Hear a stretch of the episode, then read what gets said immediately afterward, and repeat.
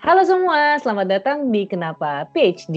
Jadi hari ini kita kedatangan tamu dari University of Leeds juga, tapi tamu yang kali ini tuh udah lulus nih, jadi udah bukan mahasiswa lagi, udah bisa dipanggil sebagai dokter.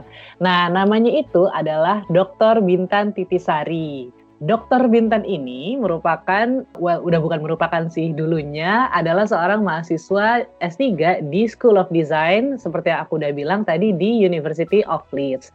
Nah, Kak Bintan ini judul tesisnya adalah Revitalization Strategies for Indonesian Stitch Resist Dying. Nah, kalau teman-teman ingat nih, di episode pertama kita kan udah ngobrol tuh sama Mas Hisbul ya, terkait pewarna alami. Nah, kalau ini nih Kak Bintan, dia udah benar-benar untuk aplikasinya nih orang tekstil. Nah, biar teman-teman kenal nih sama Kak Bintan.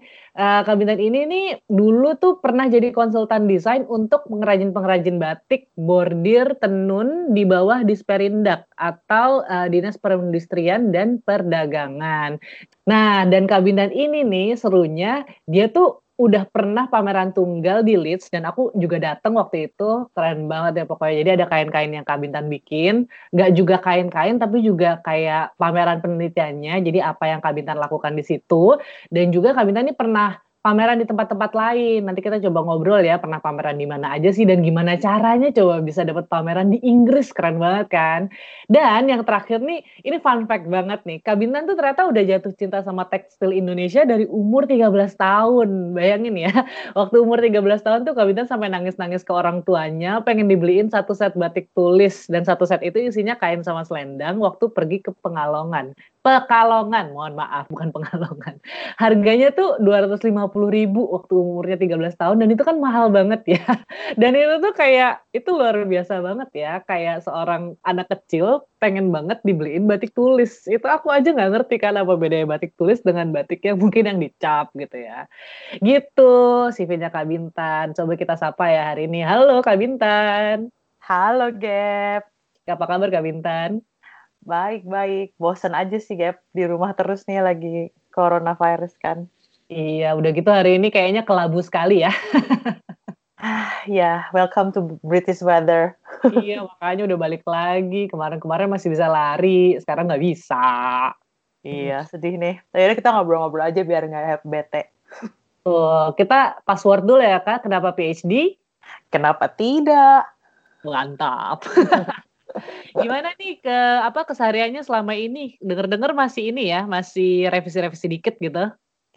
Iya, Gap. Tadi gue denger perkenalkan gue sebagai dokter kayak masih aneh gitu dengernya karena baru sebulan eh dua bulan lah ya beres sidang kayak masih aneh. Cuman ya sekarang masih uh, revisi dikit lagi. Kira-kira ya mungkin minggu depan lah udah bisa dikirim. Semoga habis itu beres tuntas semua janji-janji dan tugas-tugas. Amin ya dibiasain aja dipanggil dokter gitu kan. Nanti kan aduh, aduh, aduh. panggil dokter. Agak aneh ya. Ya Bintan, uh, ngobrol-ngobrol yuk soal penelitiannya kemarin nih, nge-refresh oh, lagi. Ya. Gitu kan. Mm-hmm. Mungkin bisa ada yang bisa dibagikan nih ke teman-teman. Ceritain dulu proyeknya ini selama kira-kira tiga menit lah. Ngapain aja, tujuannya apa, dan kira-kira kalau misalnya kami udah udah lulus nih bisa lah cerita hasilnya apa gitu. Oke oke, boleh dicobain ya. Uh, tiga menit kayak pendek banget, cuman ya kira-kira intinya aja deh. Nah riset aku tuh Gap kan background saya tuh textile design ya. Jadi emang udah yang tadi seperti Gaby cerita gitu udah familiar banget sama tekstil-tekstil uh, khususnya kayak tekstil tradisional Indonesia.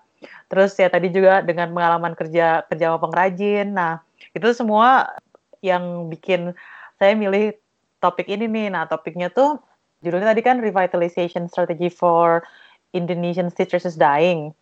Itu tuh awalnya bermaksud emang untuk mempelajari teknik tekstil yang namanya Stitches Dying itu tuh. Hmm, nah, teknik ini itu sebenarnya teknik uh, yang udah lama digunakan sama pengrajin-pengrajin Indonesia, bahkan dari nenek moyang sebelumnya ya, dan sekarang tuh mulai digunakan untuk kebutuhan komoditi gitu. Nah, jadi teknik ini tuh udah lama digunakan ya Gap uh, sama pengrajin-pengrajin Indonesia. Riset saya itu khusus di teknik tekstil yang tadi disebut stitches dyeing tadi. Tapi kalau di Indonesia mungkin suka disebutnya kayak tritik atau jumputan atau sasirangan. Karena uh, teknik ini tuh dipakai di berbagai daerah. Jadi namanya suka ganti-ganti gitu sesuai sama daerah masing-masing. Nah, itu juga yang akhirnya menjadi tiga lokasi survei yang kemarin saya datangi Gap. Jadi satu itu di Palembang, pengrajin di Palembang itu memproduksi kain pelangi pakai teknik ini ya. Terus satu lagi di Banjarmasin, pengrajin di Banjarmasin memproduksi kain sasirangan namanya. Itu juga pakai teknik yang sama. Nah, yang terakhir itu di Jawa Tengah atau di Yogyakarta, mereka juga pakai teknik yang sama tapi disebutnya kain jumputan atau kain tritik. Jadi memang riset saya itu mempelajari teknik ini, setelah dipelajari dan juga mempelajari efek bagaimana tuh perubahan tadi dari yang tadinya buat ritual keagamaan terus jadi produk komoditi gitu. Uh, gimana nih impactnya ke pengrajin-pengrajin? Impactnya bisa dari secara sosial ya, gap, secara ekonomi, secara environment juga. Terus uh, itu tuh dapat dari interview waktu saya datang sana tuh lihat dari observasinya. Nah, habis itu di diolah datanya Uh, dan juga saya mencoba beberapa eksperimen tuh di laboratorium di School of Design. Nyobain tuh misalnya, oh kalau uh, jahitannya seperti ini, hasilnya seperti apa, patternnya lebih baik nggak? Eksperimen itu yang nantinya dijadikan landasan untuk merumuskan strategi-strategi revitalisasi apa yang bisa diaplikasikan kembali ke pengrajin-pengrajin tadi gitu. Oke, jadi benar-benar banyak banget ya kerjanya. Jadi ada turun ke lapangannya, terus ada laboratoriumnya juga. Wah, macam-macam banget. Tadi kan aku udah bilang aku pernah lihat pamerannya Kak Bintan nih. Jadi mungkin yang benar-benar belum tahu Stitch Resist Dying tuh kayak gimana sih sebenarnya Kak? Coba dijelasin deh. Um, caranya kayak gimana biar dapetin pattern, patternnya tuh kira-kira seperti apa gitu. Biar teman-teman di sini kan kita podcast ya, jadi kita nggak bisa ngelihat barangnya gitu. Uh, mungkin sebelum teman-teman Google nih, kira-kira Stitch Resist Dying tuh gimana sih gitu kan?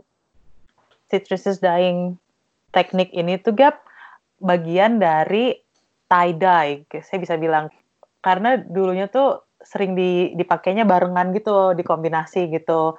Jadi kalau misalnya teman-teman yang lagi dengerin ya, mungkin lebih familiar sama tie-dye itu yang biasanya tuh kainnya diikat gitu, Gap, e, pakai tali atau pakai karet gelang atau pakai apa ya macam-macam lah, bisa pakai rafia juga.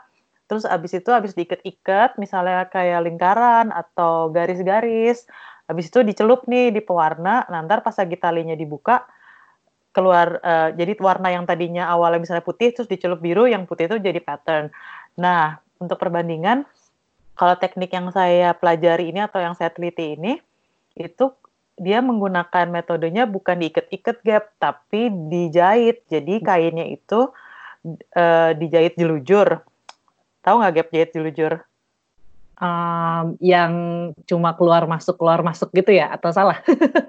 yang garis gitu nggak sih? Aku takut salah deh. iya iya benar yang yang naik turun naik turun gitu. Jadi memang uh, memang uh, sebenarnya sangat sederhana teknik ini. Jadi dia uh, jahitnya juga jahit jelujur, bisa pakai tangan, bisa juga pakai mesin.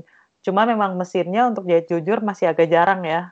Di sini ada sih, tapi diperuntukannya untuk lebih ke yang menjahit kayak bahan-bahan lapis uh, pesawat terbang yang kayak gitu bukan untuk yang jahit baju itu beda lagi sih struktur jahitannya jadi dijahit jelujur nah terus setelah beres misalnya mau garis mau bentuknya garis lurus nih atau garis uh, zigzag gitu. Nanti kalau udah beres di ujungnya itu diserut atau ditarik nah dia ntar kayak bikin kerutan gitu, kerutan gitu gap. Nah abis ditarik terus diikat tuh rapet ke, sampai sampai ketat banget sampai rapet banget gitu ya sampai kuat banget. Nanti tuh si liputan-liputannya itu tuh dia kan nempel ya. Nah karena dia nempel gitu pas lagi dicelup apa pewarnanya nggak bisa masuk ke dalam situ gap. Nah po, jadi karena dia pewarna yang nggak bisa masuk warnanya tetap seperti warna dasar warna awalnya gitu misalnya kalau saya tadi pakai kain warna putih terus dicelup warna biru gitu gap Nanti yang bagian yang da, yang kain yang tadi berkerut-kerut yang dempetan itu dia tetap putih bagian situnya. Nah, sisanya tetap jadi biru. Pas akhirnya udah kering nih, terus digunting ya si benangnya itu pas dibuka ntar dia jadi tuh kayak uh, motifnya kayak garis lurus atau garis zigzag. Nah, kalau misalnya mau udah expert gitu ya, bisa bikin naga yang kayak gitu dan pengrajin-pengrajin di tiga lokasi yang kemarin saya survei itu bagus-bagus banget ya sampai kadang-kadang geleng-geleng gimana mereka bisa bikin sebagus itu.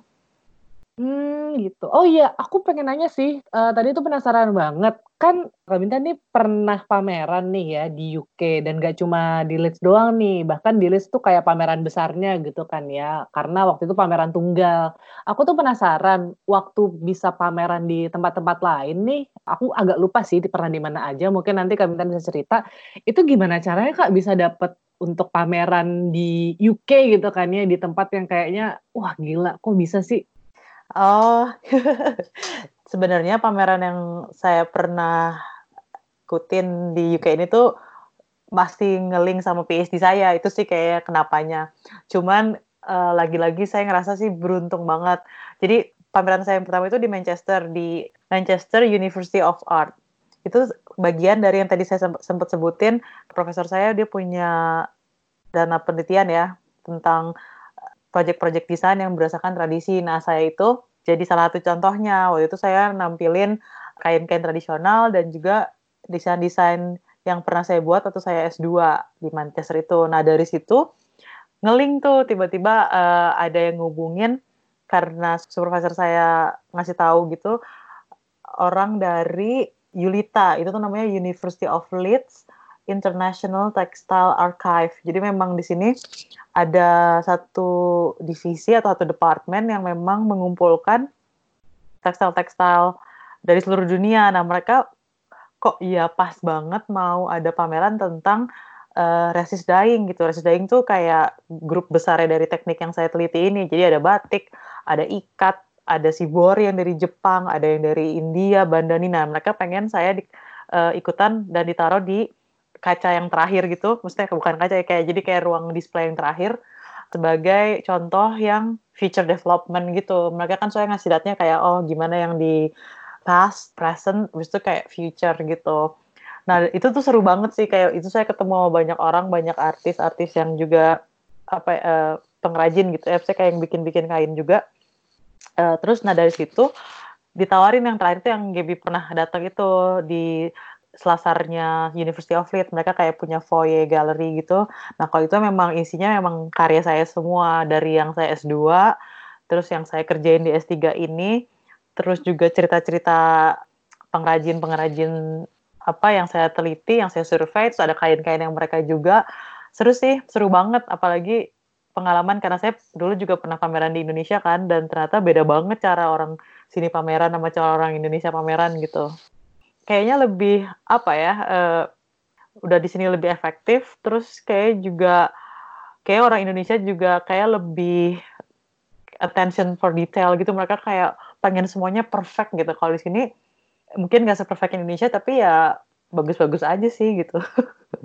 Wah keren-keren. Terus kak uh, dari pengalaman ke lapangan nih ya kan ketemu-ketemu sama orang gitu. Sebenarnya kalau dari sini kan dari judulnya tuh uh, revitalisasi gitu ya. Sebenarnya hal yang paling jadi tantangan buat setiap pedagang tuh apa sih kak? Setiap bukan pedagang doang sih pengrajin gitu ya. Sebenarnya tantangan terbesarnya di mana sih? Hmm, ya. Jadi pas lagi uh, udah survei nih Gap, sebenarnya survei yang buat PSD ini tuh waktu saya ke sana, saya udah udah kenal nih apalagi yang di khususnya di Banjarmasin ya karena waktu itu saya masternya S2 saya juga tentang teknik yang sama tapi khusus untuk pengembangan desain di kain sasirangan waktu itu. Jadi saya udah ada bayangan, tapi memang seperti kita udah punya bayangan, udah punya hipotesa nih, oh kayaknya ini nih yang jadi tantangan. Eh pas lagi di survei ternyata hasilnya beda. Gak tau ya Gaby mungkin ngeh nggak ya pas abis uh, 2009 tuh uh, jadi ada hari batik tanggal 2 Oktober yang kayak gitu kan jadi makin banyak tuh ya yang pakai kain tradisional terus pada pakai jadi buat seragam gitu di kantor. Nggak hmm, nggak? okay. iya iya iya ya, ya. jadi digalakkan gitu ya pakai nah iya um, nah itu tuh jadinya kan uh, misalnya ada PT apa gitu ya mau pakai seragam 500 biji. Nah itu tuh ternyata pengrajin-pengrajin itu karena masih kebanyakan pakai tangan gap dan memang pemerintah juga inginnya tetap tetap terlihat otentisitasnya gitu ya, otentiknya gitu, itu tuh agak kewalahan gap. Eh, agak kewalahan untuk memenuhi demand-nya tuh ya, karena kan karena dia seragam dia harus sama ya more or less lah ya sama gitu. Terus uh, jadinya kalau misalnya jadi kadang-kadang kalau di apa ya hand handmade tuh kalau misalnya ada kayak cacat-cacat gitu sebenarnya uh, bukan jadinya gagal tapi kayak oh kayak kalau di sini sih sebutnya kayak happy accident gitu. Jadi oh malah jadi unik gitu cuman pas lagi akhirnya dia dibandingkan sama 499 kain lainnya jadi kelihatannya salah kan atau defect gitu loh.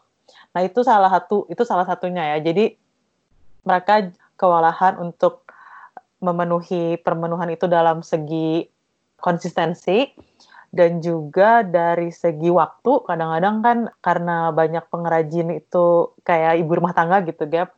Jadi oh anaknya sakit atau enggak oh apa ya misalnya ada uh, keluarganya ada apa gitu misalnya jadi mereka jadi lama kan ngerjainnya. Itu juga jadi kendala gitu. Karena sebenarnya dengan pemerintah yang sekarang menggalakkan khususnya orang lokal ya lokal Indonesia untuk pakai tradisional itu mereka sebenarnya demandnya lumayan tinggi gitu. Jadi kalau untuk marketing, sepertinya support dari pemerintah Indonesia itu udah sangat baik sekali. Apalagi mereka suka kasih pinjaman dana, terus udah gitu uh, diajakin pameran ke Jakarta atau ke mana-mana gitu. Malahan yang akhirnya jadi concern utama penelitian saya tuh lebih ke kayak produksinya gitu, gimana caranya biar membantu mereka lebih konsisten dan kualitinya lebih baik, tanpa akhirnya meng, apa ya menghilangkan apa ya, gitu gap. Jadi tetap terlihat handmade-nya dan juga akhirnya jadi tidak menghilangkan kerjaan mereka kan gitu. Itu yang akhirnya saya coba di laboratori. Hmm, gitu. Berarti kira-kira untuk bisa memenuhi demand pemerintah yang makin tinggi gitu ya nggak cuma pemerintah mungkin ya dari perusahaan-perusahaan swasta juga gitu yang mulai menyeragamkan atau enggak ya nyuruh orang pakai batik lah hari Jumat gitu ya atau pakai kain tradisional itu kira-kira apa dong yang bisa dibikin lebih efisien gitu dari hmm. penelitiannya Kak Bintan? Ya, jadi uh, ini ini emang jadi agak ngarah ke hasil akhir kemarin ya Gap ya salah satunya tuh waktu itu sempat tuh kepikiran oh apa diganti mesin jahit aja tuh biar cepet kan gitu. Tapi ternyata nah ini yang karena penelitian saya sangat me, apa salah satunya itu untuk preservasi tradisi juga ya gitu. Tapi ternyata banyaknya itu kan awal-awal kenapa akhirnya digalakan kayak UKM UKM ini tuh untuk memberikan pekerjaan tambahan bagi ibu rumah tangga kan. Nah jadi kalau misalnya dikasih mesin jahit itu malahan nggak applicable gitu. Karena rumahnya misalnya kan uh, lahannya kurang luas gitu atau enggak kayaknya kurang kurang sesuai lah ya gitu. Jadi pas lagi dilihat-lihat production line-nya gitu, itu kan salah satu tadi waktu saya study itu dilihat oh gimana sih step-stepnya dari mana ke mana ke mana gitu. Nah itu tuh salah satunya adalah menggantikan cerita di awal setelah si benangnya ditarik, terus kan diikat ya, kayak bikin kayak simpul gitu. Nah itu tuh yang kadang-kadang simpulnya tuh nggak konsisten, gap kadang-kadang rapet, kadang-kadang loose gitu, apa sih longgar. Nah, jadi salah satu strateginya itu adalah menggantikan simpul tersebut dengan uh, kayak stopper gitu. Jadi dia kayak berhenti stopper ya yang buat dia nahan-nahan gitu. Jadi ada kayak tools tambahan. Itu salah satu strateginya tuh.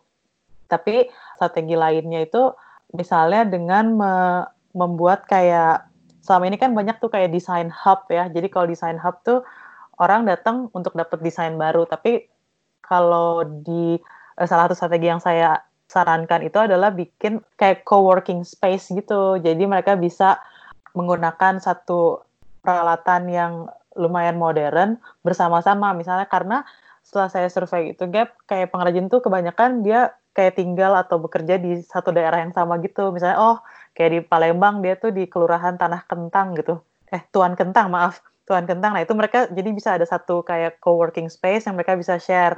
Sebenarnya kalau untuk co-working space ini lebih menuju apa ya merujuk pada environmental impact itu. Jadi selama ini pengrajin itu fasilitasnya itu gap kebanyakan apalagi khususnya lagi yang di dying process itu ya dia tuh kayak ngambil kayak rumahnya mereka gitu, kayak ruang tamunya dirubah jadi bagian apa sih ruang tamunya jadi kayak workshop celup gitu Jadi kan secara health and safety sebenarnya masih sangat minim ya gitu kayak untuk minim dalam artian memenuhi standarnya gitu.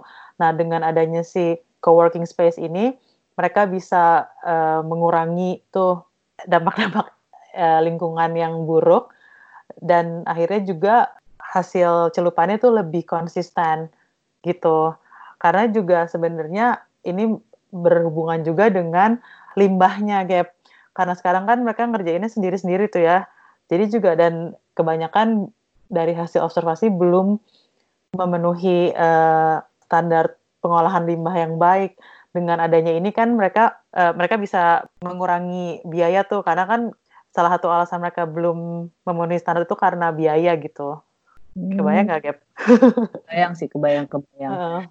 Jadi seru banget ya sebenarnya ya. Aku tuh denger ceritanya nih kayak kayak dibawa ke area mereka gitu loh. Jadi kebayang kayak oh ternyata mereka kerja di satu area yang sama gitu atau satu kampung yang sama atau satu desa yang sama. Terus habis itu mungkin kayak ibu yang ini ngerjain apanya, bapak yang ini ngerjain apanya gitu-gitu. Terus kayak salah satu output akhirnya Kak Bintan nih bikin co-working space. Jadi kayak kayak seru banget gitu buat orang-orang yang misalnya kayak saya gitu ya yang kebiasa dari kecil tuh udah tinggal di suburban area. Nggak kota-kota banget sih ya suburban gitu ya. Nggak kebayang gitu loh ada tempat seperti ini. Jadi kayak orang yang kerjanya bareng-bareng untuk dapetin sesuatu yang kayak itu bikinan mereka sama-sama. Bener kayak kooperasi yang kita diajarin di sekolah-sekolah gitu. Ih, seru banget Wah, makasih banget nih Kak Bintan uh, udah sharing-sharing riset dan hasil akhirnya nih. Mudah-mudahan uh, bisa berguna ya buat masyarakat yang kemarin, at least yang kemarin udah di riset ke sana gitu ya. Mudah-mudahan bisa diterapkan.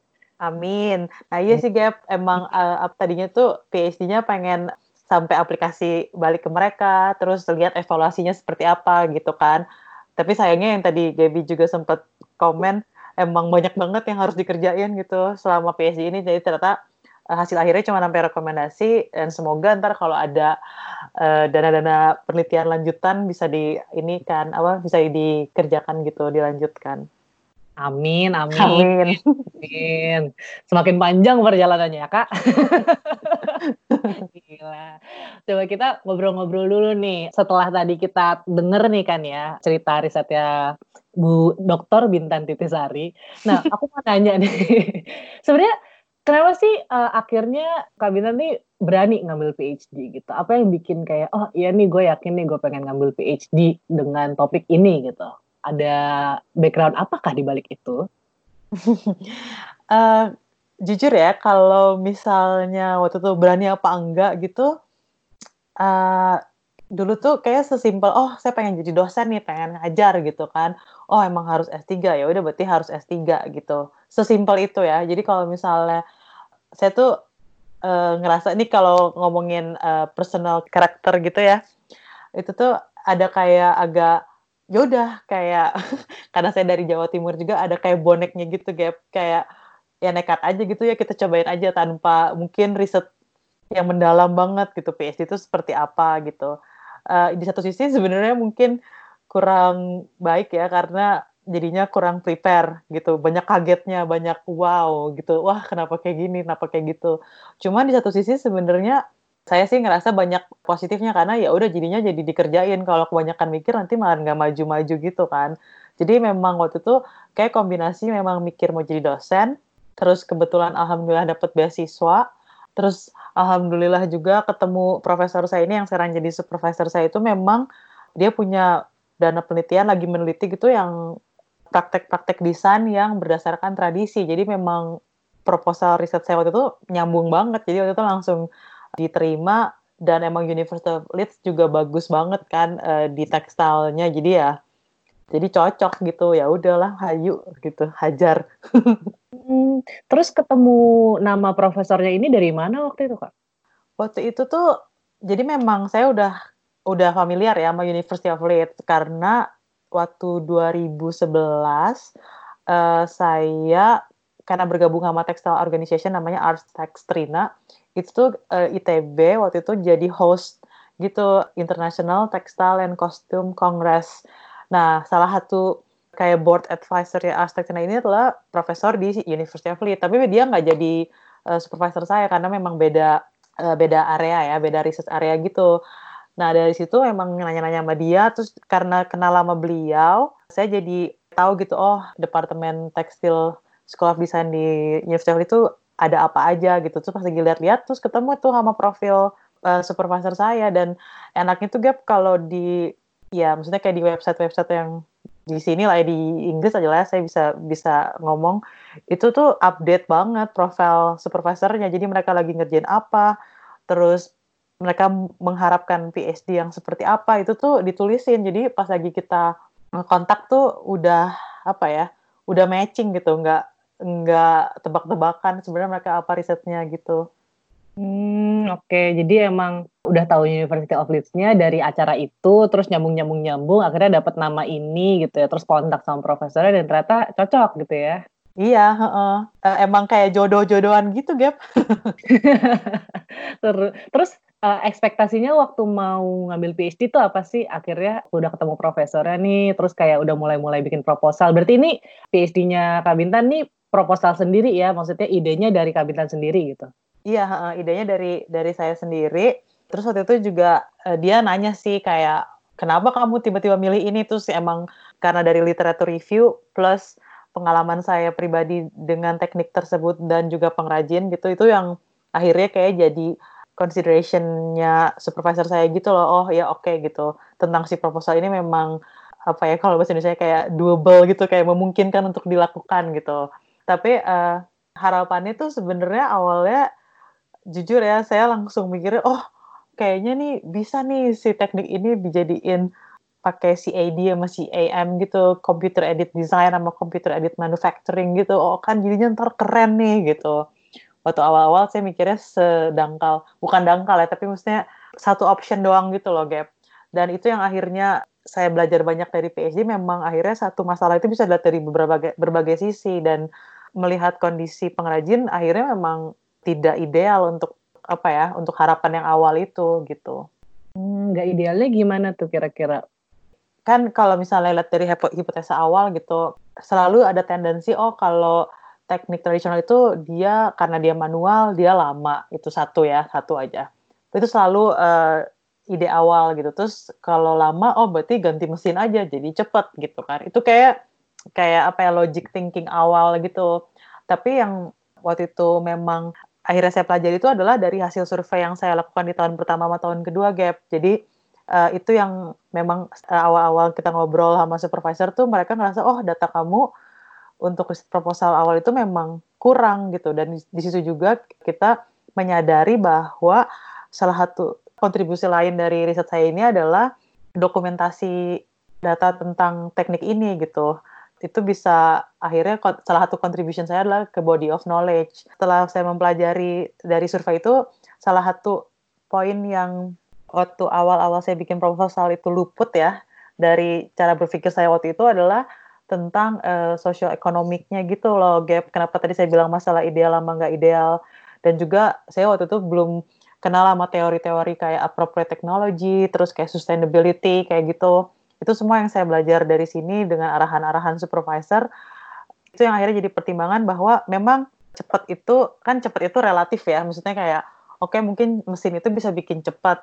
Cuman akhirnya kalau akhirnya nggak banyak dampak negatifnya, misalnya kayak pengrajinnya malah jadi kehilangan pekerjaan atau akhirnya mereka untuk generasi yang saat ini mereka mungkin belum siap untuk akhirnya maju atau leap apa sih leap itu kayak loncat gitu teknologinya sampai ke teknologi yang saat ini gitu itu yang akhirnya nanti malah nggak sustain makanya tadi yang strategi-strategi yang saya sempat jabarkan di awal itu kan baru dua tapi sebenarnya strategi itu lebih banyak lagi gitu Gap karena memang akhirnya balik lagi ke pengrajin yang mereka yang nantinya memilih mana sih yang paling cocok gitu buat mereka.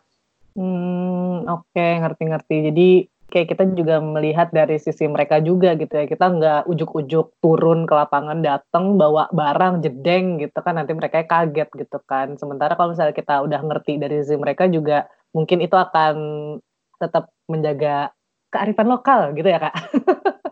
Iya iya benar. Itu yang akhirnya sebenarnya saya pelajari banget ya. Uh, maksudnya yang saya pelajari selama saya PhD gitu ya. Critical thinking yang memang beda gitu. Waktu saya berangkat kan, oh cara berpikir saya mungkin masih kayak Indonesian scholar gitu ya, maksudnya kayak dari sisi pandang orang Indonesia dan saya dengan background seperti apa gitu pengalaman.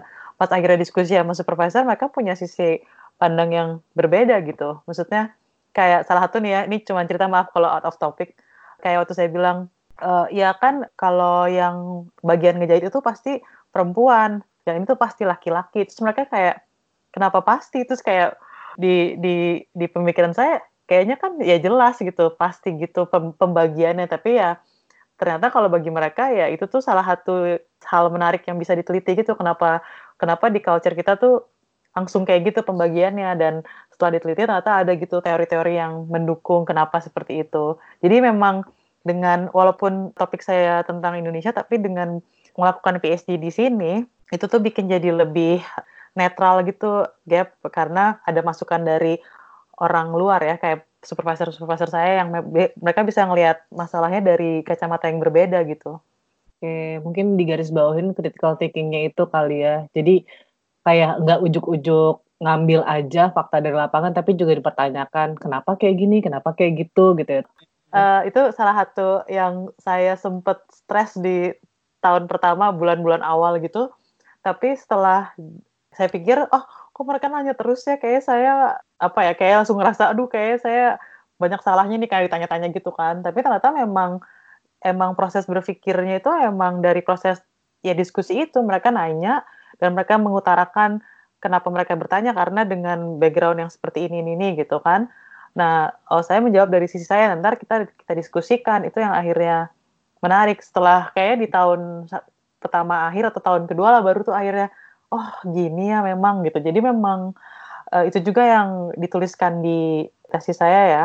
Jadi memang oh dengan persoalan ini dilihat dari sisi ini, sisi ini, akhirnya kesimpulannya ini gitu. Hmm, oke, okay. seru banget nih. Oke, pertanyaan terakhir nih Kak, ya ampun nggak kerasa udah um, udah cukup lama kita ngobrol ternyata. Uh, pertanyaan terakhir, kalau misalnya Kak Bintan bisa balik nih ke masa-masa sebelum berangkat PhD nih ya, um, waktu udah tinggal jalan lah gitu ya, kira-kira udah udah tinggal ke airport terbang gitu. Kira-kira ada nggak sih hal-hal yang Kak Bintan pengen bilang ke diri Kak Bintan sekitar empat tahunan lalu? Gitu? Oh, banyak banget, Gap.